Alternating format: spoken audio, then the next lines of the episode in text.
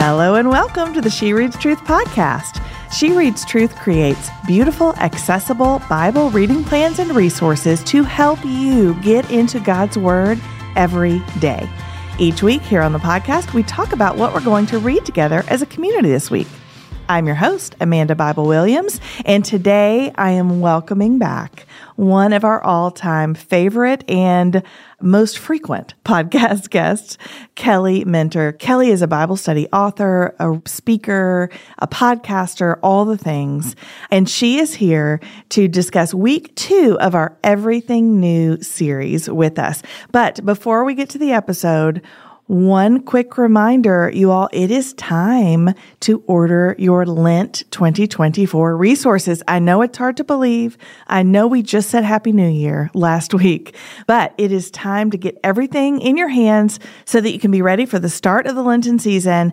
What you're going to want to do is go to shopshereadstruth.com and you will see Lent will be front and center and you can use the code LENTPOD5. That's L E N T P O D, the number five, for $5 off your Lent 2024 experience bundle. Now, what is the experience bundle? I'm glad you asked. You will get both of the reading guides, the daily reading guides that we will be going through during Lent. First, we'll be doing People of Remembrance, and then we'll be doing the Gospel of Matthew together. You'll have both of those reading guides, 12 card sets for each of those reading plans, plus a companion devotional that is exclusive to the Lent Experience bundle so that you can be offline as much as your heart desires or as much as you and the Lord have decided for Lent. And you'll also get your Lent 2024 companion guide that will just help walk you through the season. So, that's Lent Pod 5 for $5 off. That's good through the 14th. So head over there today and place your order. And now it's time to get to week two of everything new with our dear friend Kelly. Let's get right to it. Kelly, welcome back for, are you ready for it? The eighth time. Come on. Come on. I mean, I should have like stock in this. Listen, I have had on my kind of mental and actual, like a physical to do list for quite a while. Like, what sort of like Letterman jacket or something can we get for Kelly? Right? I know I need something. I, Or just some know, swag. Open invitation to just be the third co-host See, I would love that. I would your- love that. in your spare time. yeah, that's the thing because we are made of spare time. Correct. Are- I mean, yeah. we have nothing if not immense amounts of spare time. Well, you are so gracious to join us. And here's one of my favorite things about you, Kelly, is that it doesn't matter what we serve up. You say yes. Like you are willing. Listen to all of the yeses you have given us. You've did two Genesis episodes way back in 2020. We were like pre-pandemic. We didn't know. We didn't know what was coming. Ecclesiastes. Okay. Yep. Yeah, That's you right. remember I that? remember that. Mm-hmm. Faith and practice. Ah, such a good one. I hope we go back to that sometime soon. This is the Old Testament, which I'm pretty sure. We were in Ezekiel. Yeah. I'm just gonna mm-hmm. yeah mm-hmm. make it clear. And then we did actual Ezekiel, like Oh, read okay. through Ezekiel. There we go. Uh huh. And then Hebrews, which is such an like straightforward, easy read in the New Testament. right, right, right. Yeah, yeah. But here's what I love is that you just treasure God's word. And we were just talking before we hit record about Before I spilled water all over the podcast studio. I mean, that- just so we're also clear It's it's about also- a couple things. It's your studio too. So I've been here for three minutes and destroyed the studio. No, so no, it's that's what paper towels are for. We were talking about studying scripture and doing so like personally, academically, all the different ways. And I just love that your drive to not know scripture for the sake of knowing scripture, but to know the Lord. Because I think if your mm-hmm. if your motivation was just to have more head knowledge, I think you would have been tired out by now. Don't you think? do I not look tired to you right You now? don't. No, I'm just you kidding. look great. No, well, thank you. And I really do. I think that part of this is just that the Bible, the scriptures, they saved my life. I mean, they really did. Mm. It's not an understatement or an overstatement or whatever. I true. just, Yeah. yeah. just a lot of questions that I had, some depression that I was dealing with, fears that I was dealing with, especially in my younger years. Yeah. And it was going to the scripture, even the passages that I wrongly interpreted at the time that I didn't understand or that terrified me because I didn't understand them Right. or but being in the word of God and his faithfulness to change me and of course we know that the Bible itself doesn't change us it's the God of the Bible that That's changes right. us but as we study his living word and we say okay Lord I want to follow you I want to be obedient to you Yeah. and his holy spirit gives us the grace for that it physically transforms our lives like it makes us into different people Yes. and I think that is why I'm so passionate about his word because, you know, we've talked about this too, just what's going on culturally and how, you know, I don't have children of my own, but I'll just say our kids collectively because I care about this next generation and my own nieces and nephews are being exposed to so much. And it's like, the only chance that we have is to know who God is and how He's called us to live and for Him to change us. And the only way I know to find that out is to know what He has told us about Himself and about what He's given us through His Son and how we're to live. And so I get excited about it because it's just so life changing to me. And I don't see how we separate our theology from the way that we do life, you know? Right. And so it's like, this is just what a wonderful hour to spend on the concept of all things being new and what does this actually look like on the ground for us? Yes, You know? absolutely. I think it's so fascinating that you pointed out that even, you know, when you were younger, and I dare say we still can wrongly interpret scripture, but like yeah. that, that God is faithful to work through his word. It is a means by which he transforms us. Yes. And so, you know, we prayed even before we hit record that, like, hey, you know, Lord, so many of these passages make us feel like we're in over, you know, out of our depth. Yeah, like absolutely. Revelation is, in terms of interpretation, Revelation is difficult Uh-huh, for you know, everybody. for everybody. I mean, people devote their whole lives Mm-hmm. to this. And so it's going to happen that we're not going to fully understand all the things all the time that we read in scripture. And God still 100% absolutely works through his word, through his spirit to instruct our hearts and mm-hmm. transform our lives. And it does make like our actual lives that we walk out day to day look different because of that. Yes. And so our shared passion is to not only experience that for ourselves and the people in our immediate, like closest circles, but to invite other people in and mm-hmm. say, you can do this. Like mm-hmm. you can read this. It's for you too. It's not only for the seminarians. Right. It's not only for the pastors. It is for the children of God to mm-hmm. learn about God. Yes. Yeah. It's just so exciting. It is. It is exciting. And speaking of complex, this reading plan is really different than any reading plan that we've done before. And so Kelly, our friend Jessica Lamb was on last week and we talked about this everything new. We're in the second week of a six week series called Everything New. Mm-hmm. And we kind of gave an overview. And I don't normally say this, but I would, if you haven't heard last week's episode, I think it would be helpful to maybe pause us right now, go back and listen to it, and then come pick back up with me and Kelly now because this is one where, because we're not reading like straight through a book of the Bible, it is helpful to kind of get the 30,000 foot view of what's mm-hmm. happening in the reading plan. Mm-hmm. And so, kind of in a word, not a word, a few words, I'll tell us what that is.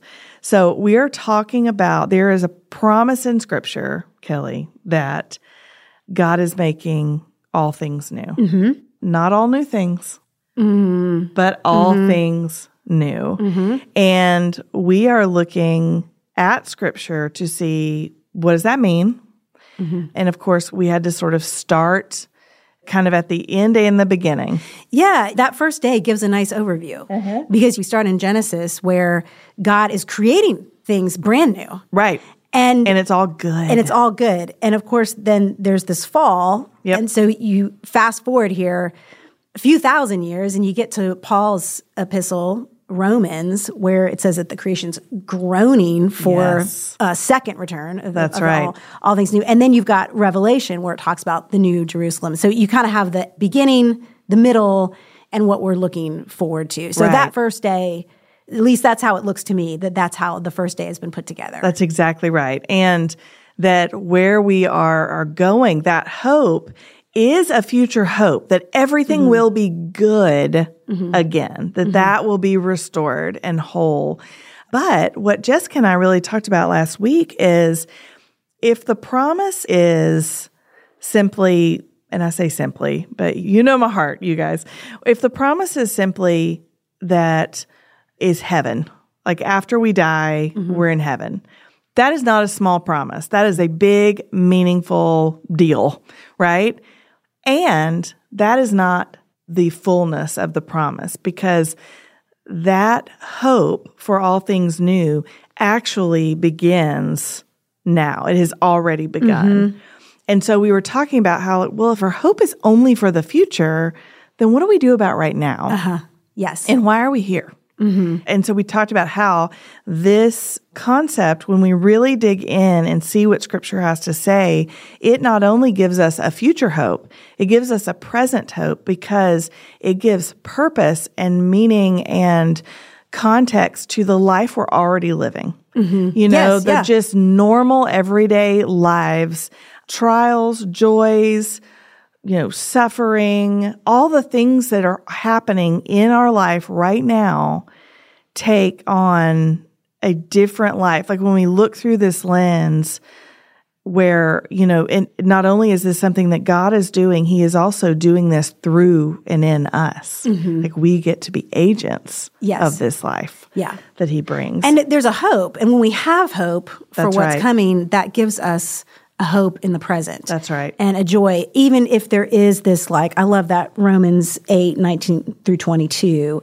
where that creation is eagerly waiting, but it's groaning, but for God's Yes. sons to be revealed. And that creation that was subjected to futility uh, will be set free. And I love this from the bondage to decay into the glorious freedom of God's children. Because we see this bondage to decay that's happening all around our world. And yet, when we have this hope that we know that this is not the end, That's right. it really does change our perspective That's for right. right. now. It's just that I think in our Western culture, up until recently, I think we've kind of been able to just go, well, I'll worry about that later because life's pretty good right now. Mm. But for anyone who has suffered or who really begins to see the fabric of society falling apart, Yeah. and where things that we used to be able to count on, we aren't able to count on like we used to be able to, it makes us go, wait a minute. So what is coming? Yeah. What what do we have to look forward to? What are those promises? So I think it's good. I think we're in a place right now where we're maybe more open to hear about the new heavens and the new earth. Right. You know? Because we are keenly aware of the need for that, the lack of that that we have now. You Yeah. know, that, I mean, for example, Monday's reading is titled Decay and Flourishing. Mm-hmm. One of the things that Jessica and I talked about last week is how, you know, we've got these bookends of, of Eden, sort of, you know, like you've uh-huh. got Eden where uh, there was creation and everything was good and God dwelled with humanity. Mm-hmm. And you've got Revelation 21 that we read over and over in this reading plan, which I love. Yeah. Like we just continue to return to some of these same passages because it's necessary to set some of these passages alongside others in scripture to see how they talk to each other, mm-hmm. right? And so you've got Eden, but then you also have an eternity in the new heavens and the new earth when God dwells with humanity again Yes. and everything is good. Yes. Well, and then Jesus is the coming of the kingdom of heaven to the brokenness of Yes. earth. And so we talked about how there's this right now, we're not in one or the other, we're in this like overlap. The already but not yet. Yes, yes. I mean, that could have been another title for the reading plan, right? If that were ours to use. Like there is this messy middle mm-hmm. that we're in right now. Mm-hmm. And so that is kind of what we're looking at this week is the both and. Yes. So for Monday, you know, decay and flourishing, we'll read abdication and dominion, suffering and healing. It's both Mm-hmm. and. So, Amanda, you asked this question though at the top, like, what does this mean for right now? Yeah. And one thing that I always go back to, and this is not in the reading plan, but it speaks to the reading plan, is in Second Corinthians chapter 5, where Paul writes to the Corinthians, he says, if anyone is in Christ, he is a new creation. The old has mm-hmm. passed and see the new has come. And then he says, that everything is from God who has reconciled us to himself through Christ and has given us the ministry of reconciliation. Yes. So that restoration. Yes. So even though it's not, this restoration has not been complete by any mm-hmm. stretch, and we're still looking for that day, that new Jerusalem where there will be no more tears and all of the suffering and pain will be gone, and we will be restored to, you know, Eden will be restored in a sense we have kingdom power right now. We do have new life. And this, it's not like we're in this total no man's land where it's like, Right. we just got to sit here and gut it out That's until the Lord returns. No, there's an absolute power Yes. that we have. And we are no longer in the kingdom of darkness. We have been right. transferred into the kingdom of light in Colossians 1.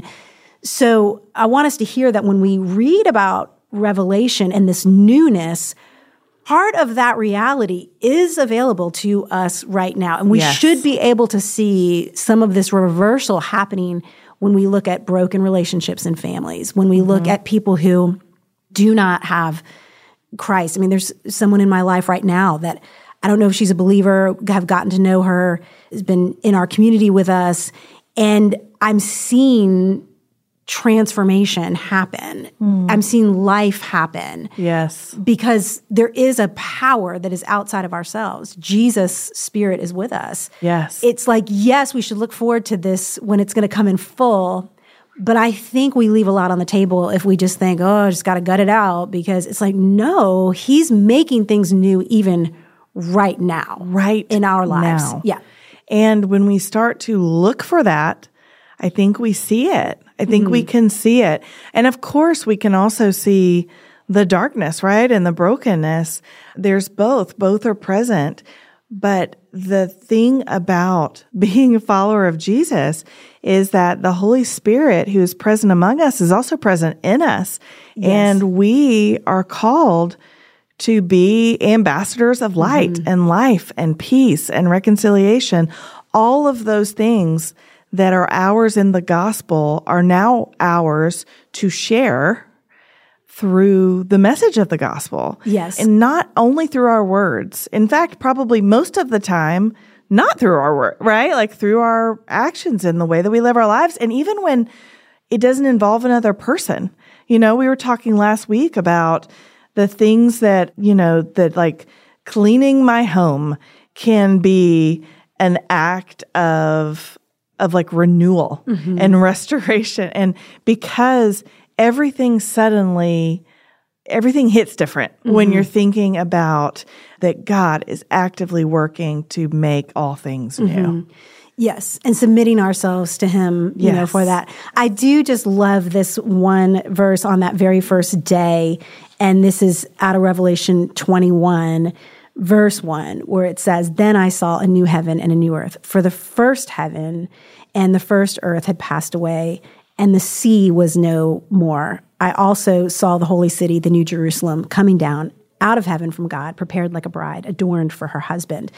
And that, what it says, the sea was no more. One interesting tidbit about that is I used to always be like, but I love the sea. I do too. I know why is the sea, why is he taking the sea away? And one thing I've learned is that that most likely that is a metaphor because the sea was chaos in ancient, you know, it was perceived as a place of chaos oh, and what Oh, could not be governed. The sea historically, when you look throughout the Old Testament, that's sort of what it represented.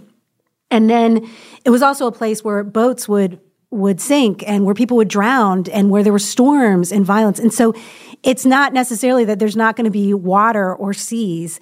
More than likely, it's that there's not going to be chaos. Wow. There's not going to be sudden destruction. There's not Yeah. going to be that which cannot be tamed. And I love that picture And then, of course, this new Jerusalem coming out, prepared like a bride, adorned yes. for her husband. So, you know, we get, I think, pictures of the church here.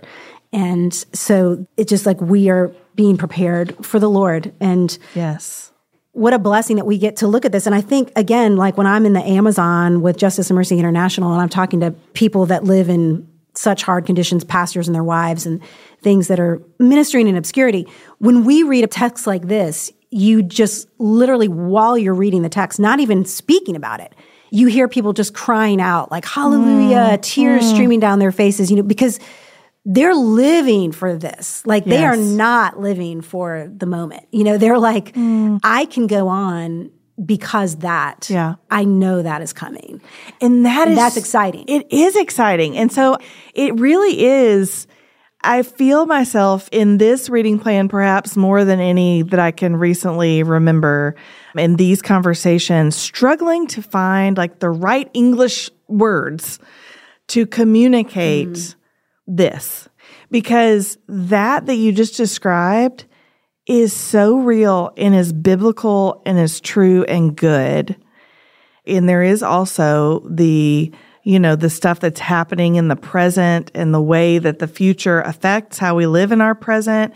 And it is all of that. Uh-huh. And it just, it makes me excited because this is the vastness of our God, of the gospel message, of the, I mean, if we can hardly wrap our brains around the renewal and the restoration that is already happening and, you know, not to mention what is coming, mm-hmm. like, how good is that? Like, that is so good. Yes. And there are things, you know, that whole like cling to what is clear. Like, we don't know everything mm-hmm. about the life to come, but there are some things that are really clear. Yeah. And yeah. those things are enough mm-hmm. to make you want to like run around and high five. And yes. And that it's going to be a city and yes. a place. I mean, we get to it, but the thousand year reign and the different, this is not just us floating around. Bodiless, I was just about to say, yeah. You know, I mean, we're going to be, clouds. yeah, no, I mean, there, I think it's going to be a restoration of this, our very earth and of us. Yes. And, you know, it's going to be incredible. And uh, another, passage that I think you come back to quite a bit is verse 22 of Revelation 21 on yes, that same day. So good. And I love where John says, I did not see a temple in it because hmm. the Lord God, the Almighty, and the Lamb are its temple. That is so incredible because, and this is where I have been doing a lot of study, yeah. is the exile. When you go back into the Old Testament, the temple had been destroyed. We get that right. in Ezekiel.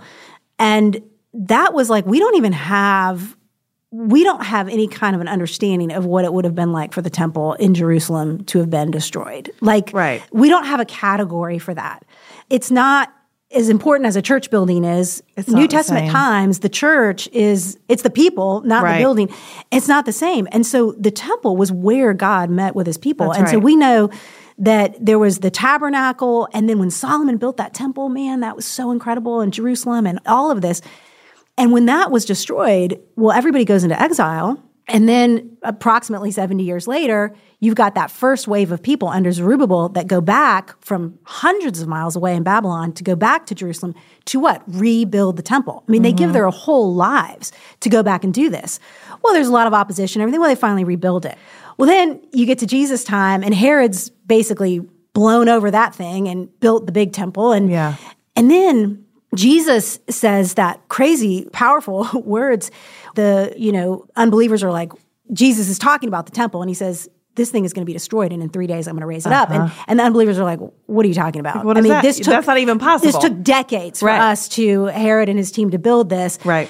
And it says, but they didn't understand that he was talking about the temple of his body. Right. So you have the death and the resurrection, which allows us, because the temple is where people met with God. Right. And when Jesus was resurrected, now we have access to meet with the living God.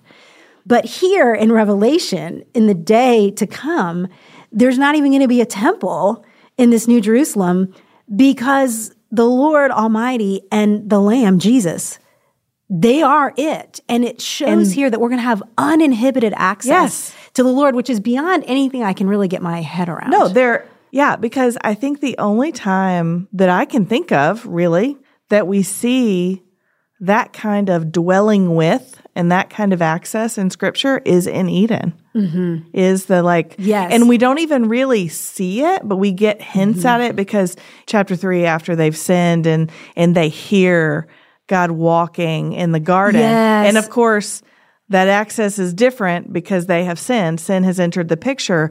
But what it does is it brings to mind kind of an image of what it had been like before Yes. that, Yes. which was them dwelling together in a place where they had everything that they needed. There was no brokenness, there was Mm-hmm. no death, there was no shame. And that shame is the big word. You just That is you it, hit on yeah. it. After that sin, Right. they felt shame. Right. They felt naked. And all of a sudden, it's like, now what do we do? Right. And so even in the Old Testament, when, you know, I think about Moses got to be in God's presence, but there was brokenness. There was sin. Moses was a man with sin.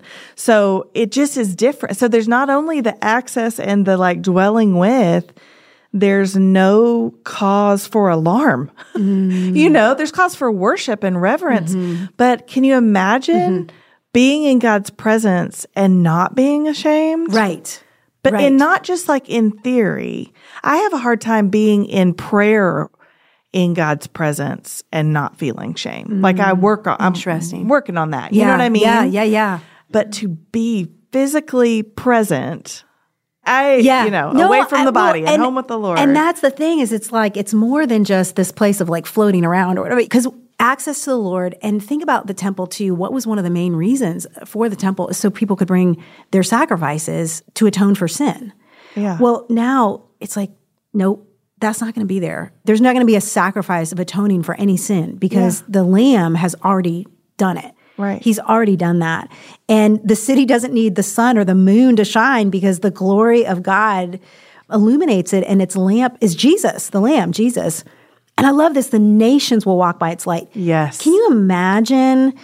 Because the No. nations are not walking by the light of Jesus Right. Christ. And that's why we're in the condition that we are in all over our globe. And so there's so many promises here that when we look into it, and I love to, nothing unclean will ever enter it.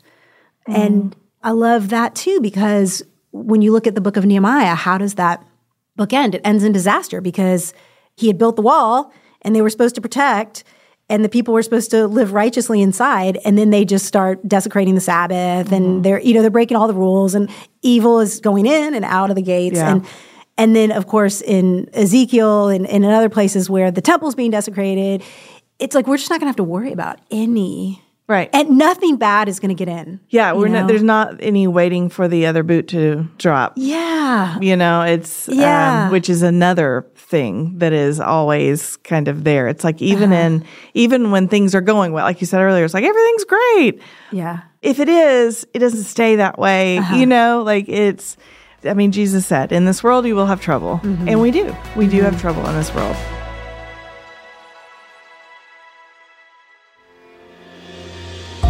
Hey, friends, taking a quick break to let you know about a special deal that we have going on in the She Reads Truth online bookstore. It is the new year, and we all want to be diligent about filling our hearts and our homes with truth, and we have a shop full of truth filled products for women, men, and kids in our online bookstore at shopshereadstruth.com. And right now, until January 14th, if you spend $75 or more, you're going to receive a free Tune My Heart art print plus free shipping.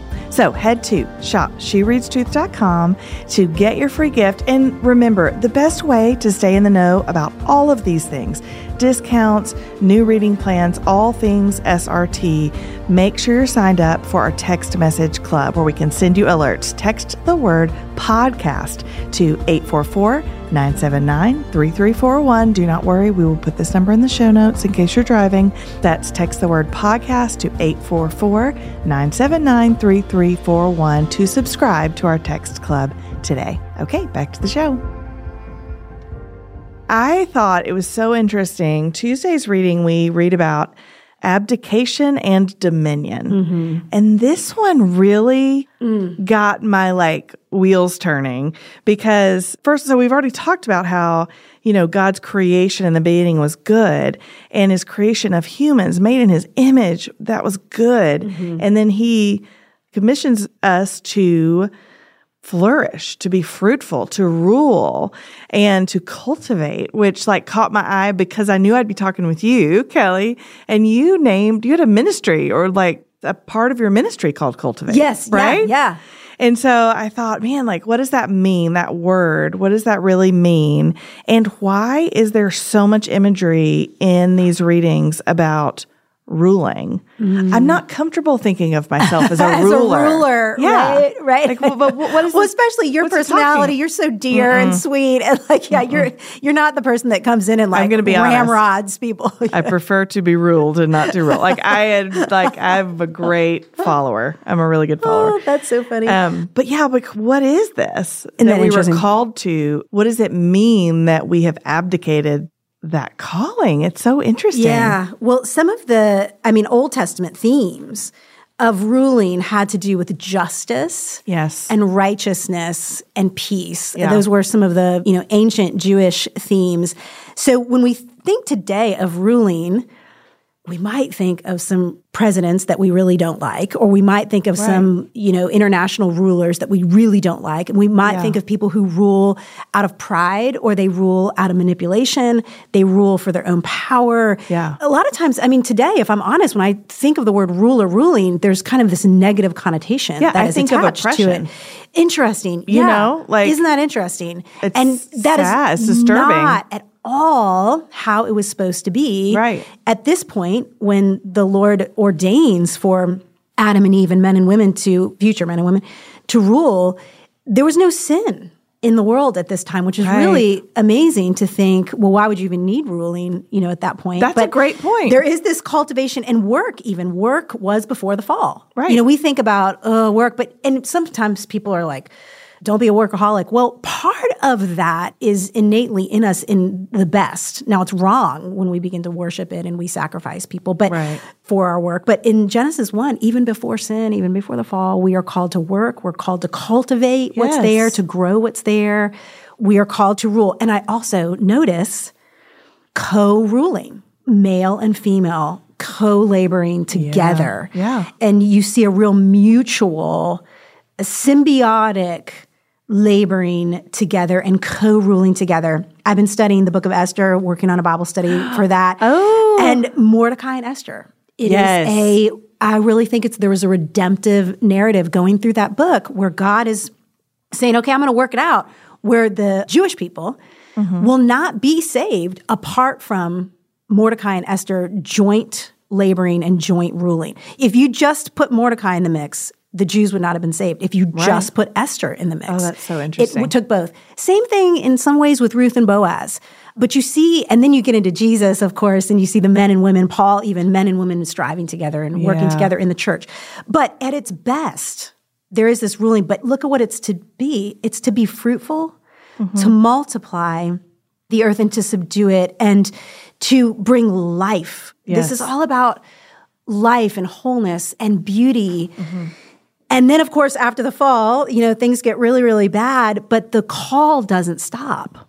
The call is still for us to bring justice and righteousness and peace and to stop oppression, to stop injustice, to push that back. What does Jesus say in the Sermon on the Mount? This is all, he connects this all to Genesis 1. The church is to be salt and light. Yeah. Salt preserves something so that decay, it slows decay down.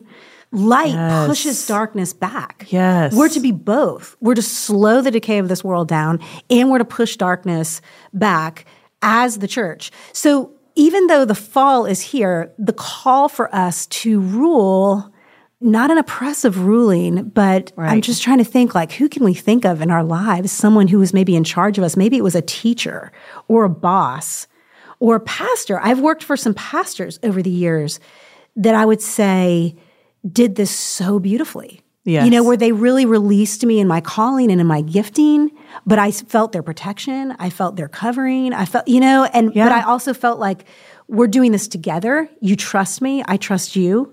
You know, like Yeah. there's a beautiful symbiotic thing that's happening. And so, how can we do that? As parents, as aunts, as teachers, as bosses, Right. All of us have some part of this. Well, and even in our backyards, like Yeah, what, like do. what are we cultivating? You know, in space that's bringing life. Yeah. So sorry, I just talked way too long on that, but I got excited about it. No, I was excited about it too because I just kept circling in the reading, and the reading's not even, it's pretty short for Tuesday. Mm-hmm. There was like so much kingdom language rule, ruler, reign, heirs, kingdom, thrones, priests. Like there's just so much language like that that kind of made me like adjust myself in my seat, you know? The Lord's calling you to it. Uh, he's, he's saying, "Come on, Amanda, Come yeah, is- step but out." Here's where my discomfort starts to find like think of an example. When I think of Jesus as ruler, Mm. Jesus didn't lord his power Right. over like that is not the way he moved through No. the world. Now he had all authority and he used it. Yep. And he wasn't you know, he didn't shrink back. Like he was but he was not oppressive. No. He was not power hungry. He was certain and confident and like knew exactly who he was, mm-hmm. But also wasn't threatened. So like you think about interactions with women, like bringing that up, his interactions with women, he's not at all threatened by women. I mean, there were women who were part of funding their like ministry and the way they were moving through the area and who helped take care of them and you know goes on in the church for sure. We see that in the New Testament, but also just the women who others tried to use against him in ways as like gotcha moments, mm-hmm. and how not only was he able to turn that back around on them, right? Mm-hmm. And preach truth, like help them to actually see, no, this is uh-huh. how it is. This is what the kingdom of God is like. But in the process, restoring Yes, and giving them power like go go Mm-hmm. Yeah. forward Right. go and sin no more go and tell Uh-huh. like actually you all you should be like her the one who is sitting at my feet and Mm-hmm. Yes. listening like you dare not rebuke her like you should be like her so it's really interesting because when i look at jesus that kind of ruling i can get behind Well, what does he say? He sums it up in Mark. He says, I did not come to be served, but to serve yeah and to give my life as a ransom for many. He came to be a servant. And so that's where we get that servant leadership. I love on day nine, too, Psalm 8. At the very end, it talks about in verse five, you made him, or, you know, man and woman, little less than God, and crowned him with glory and honor. You made him ruler over the works of your hands. And I do think that that word, I wonder if, and I have not done a study in the Hebrew on what ruler is here, but what I see here is stewardship. You, you made us a ah, steward over the work of your hands. Yes. So everything, the earth, the people in it, you have called us to steward your creation and steward hearts and to be a servant, Yeah. especially as we get into the New Testament, because Jesus, you're right, he is the ultimate ruler. And he says, I didn't come to be served, but to be a servant and Yeah. to give my life up. yeah So there's that constant dying to self. That's going to mark the great leaders That's in right. our life and the great rulers in our Yes. life. And we also see that we don't do it by ourselves. Yes. There's this is not individual ruling. This is community. First in the garden, it's man and woman, but then as you go forward, there's a church community. And it should be life giving. that's right So that's exciting, though, that we have the opportunity to kind of reverse some of the effects of the fall in our very lives right now. Yes. Oh, that's so good. And that word cultivating, that feels akin to stewardship to mm. me. Like it mm-hmm. goes Yeah. deeper than I think that is my problem when I read these is I too quickly equate ruling with power. Mm. And I think that is not a full mm-hmm. understanding of this picture. Yeah. Well, there's a death to Right. our sin nature in order Right. to truly rule the way that the Lord calls us Right. to. And even that you guys have it in the second Timothy 2, 11 through 13, where Paul is writing to Timothy, young Timothy, and he's like, look, if we died with him, we will also live with him. What is he talking Yes. about? dying to our sin nature through, Yeah. you know, in Christ. If we endure, we will reign. And so you don't get this like, hey, you got to go to some more leadership conferences and get a little more power and get a little bit more courage and assert Right. yourself. He's like, if you die with him, you're going to get to live with him. If you endure the hardship, you'll get to rule. You know, you'll get to reign, but not in that power hungry way. Right. It's a lose your life kind of thing. So, mm-hmm. Yeah, yeah. which is very different than what we see when what we have That's why minds, when yeah. we're like, let's think of an example. Yeah. and where we see the examples, not to say that there aren't people in places of power that live this out. I think that there are, but where we really see it and understand it is in the more the quieter places in our lives. Mm-hmm. Yes. You know, and the actual more one on one relationships where we know Mm-hmm. people because that's when we can see, you know, when we can see who people are. The suffering and healing day, I kind of knew when I turned to it, I was like, okay, Here we go. because this is, you know, it's just tender, I think, to all of us. And what was interesting is I didn't, the passages surprised me. Um, because I don't think they were the ones that I expected to see. And I appreciated that because I had to engage in a different way yeah, that's good. you Right. know Yeah, yeah. which i think is good but you know there are a couple of just snippets like just little windows into Mm. the psalms in that day which it's so interesting because i think we see how you know of course there's physical suffering and physical healing but in the psalms we also see so much just emotional and like mental anguish mm-hmm. and the presence of God being the balm, yes. you know, and mm-hmm. how that very much is our right now reality and not just our future reality that mm-hmm. that God's with usness Yes. you know, is like scripture says, the spirit is the down payment of what is to come. And I know that means a lot of things, but one of the things it means to me is that like we have God's presence with us now in a very real, no less real way, mm-hmm. but in the new heavens and the new earth, it will be just like a blown up version of that, you know, like a the fullest version of mm-hmm. that. But I love these Psalms, Psalm 6 6. I am weary from my groaning. With my tears, I dampen my bed and mm-hmm. drench my couch every night. Mm-hmm. In Psalm 39 12, hear my prayer, Lord, and listen to my cry for help. Do not be silent at my tears, for I am here with you as an alien, a temporary resident, like all my ancestors. I mean, that's it. That's the overlap, the waiting, you know? Yes. The groaning, like you mentioned from Romans. That's where we are.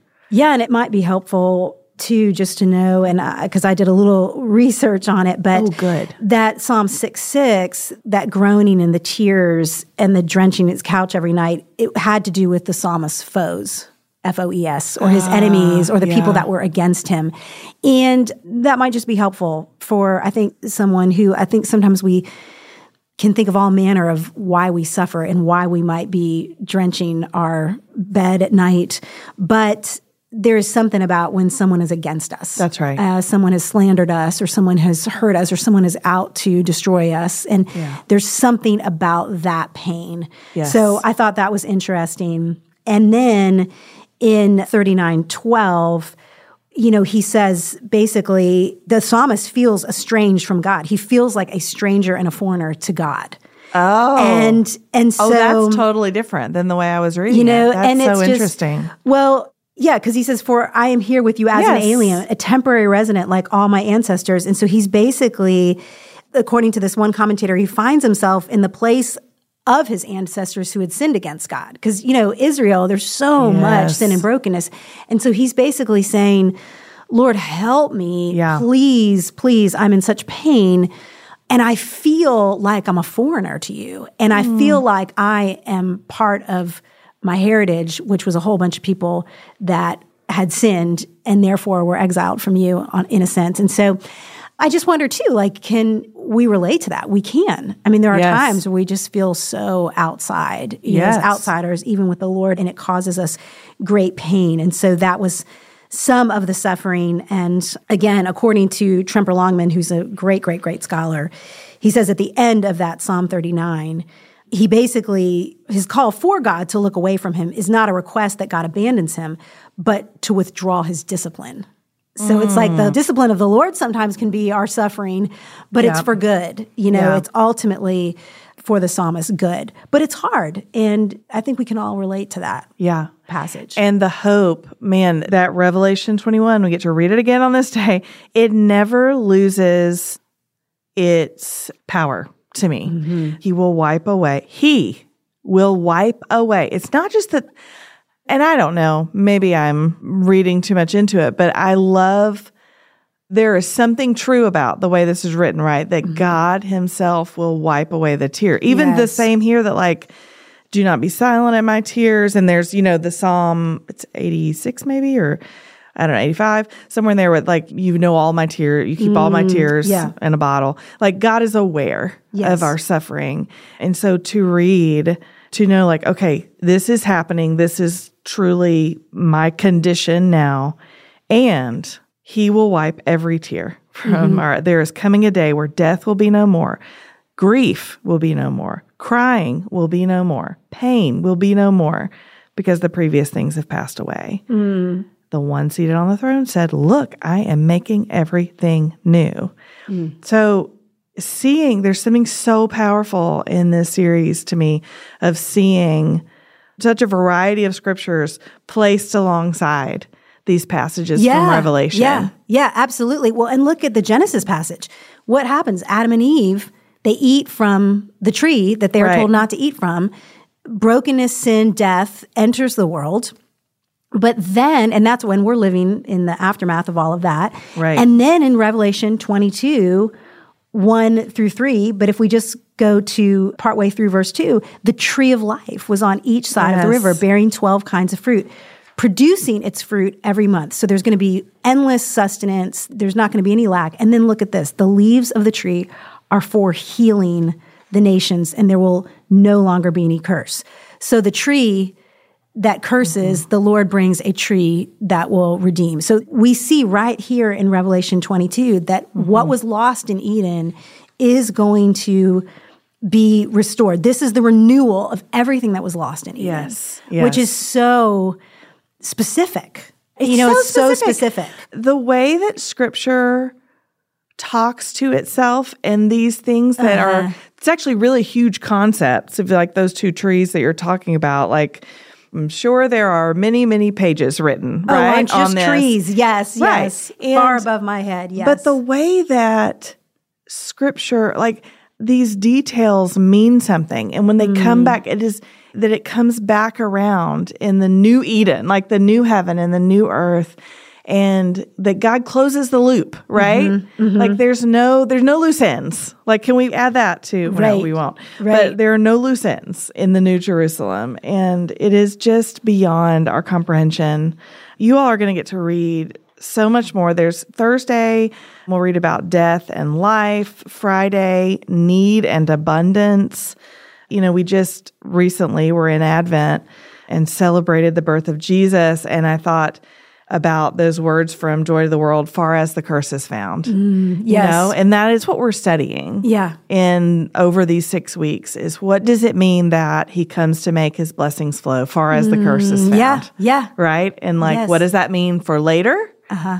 And what does that mean right now? Right now. And I just feel like there's just this image of like the kingdom of God just on the move and spreading, mm. you know, around the world yes. and in our own homes and in our own communities and then across the globe. Yes. In the communities there. And so and we're a part of it. Yes. We get to be a part of it. And you already mentioned, Kelly, you gave the perfect teaser for what's coming later in this study when you were talking about that we're ministers of reconciliation. Mm. We actually, so we're going to continue kind of these same themes next week. But toward the end of this series, we will talk about what does this mean for our right now? Like, how does this change the way we're living our lives? How do we participate Yeah. in this making of all things new, this remaking? And so we'll talk about ministries of flourishing, of dominion, of mm. healing, of life, of abundance, of invitation. So, sort of all the things that we're walking through now, Yeah. we're going to revisit them to see what our role is. It is going to be, I think, really impactful. I want to encourage you all in your reading guides. There's a lot of interaction in this reading guide, and I just want to give you a little pep talk to tell you to not shy away from it and to really dig in. I really appreciate, especially kind of the ones in between sections where you sort of get to take like a personal inventory of sorts. And the progression of those through the study is really intentional. And it's personally so far has been like really meaningful to me. So I just want to invite you along in that. Yeah. It's awesome.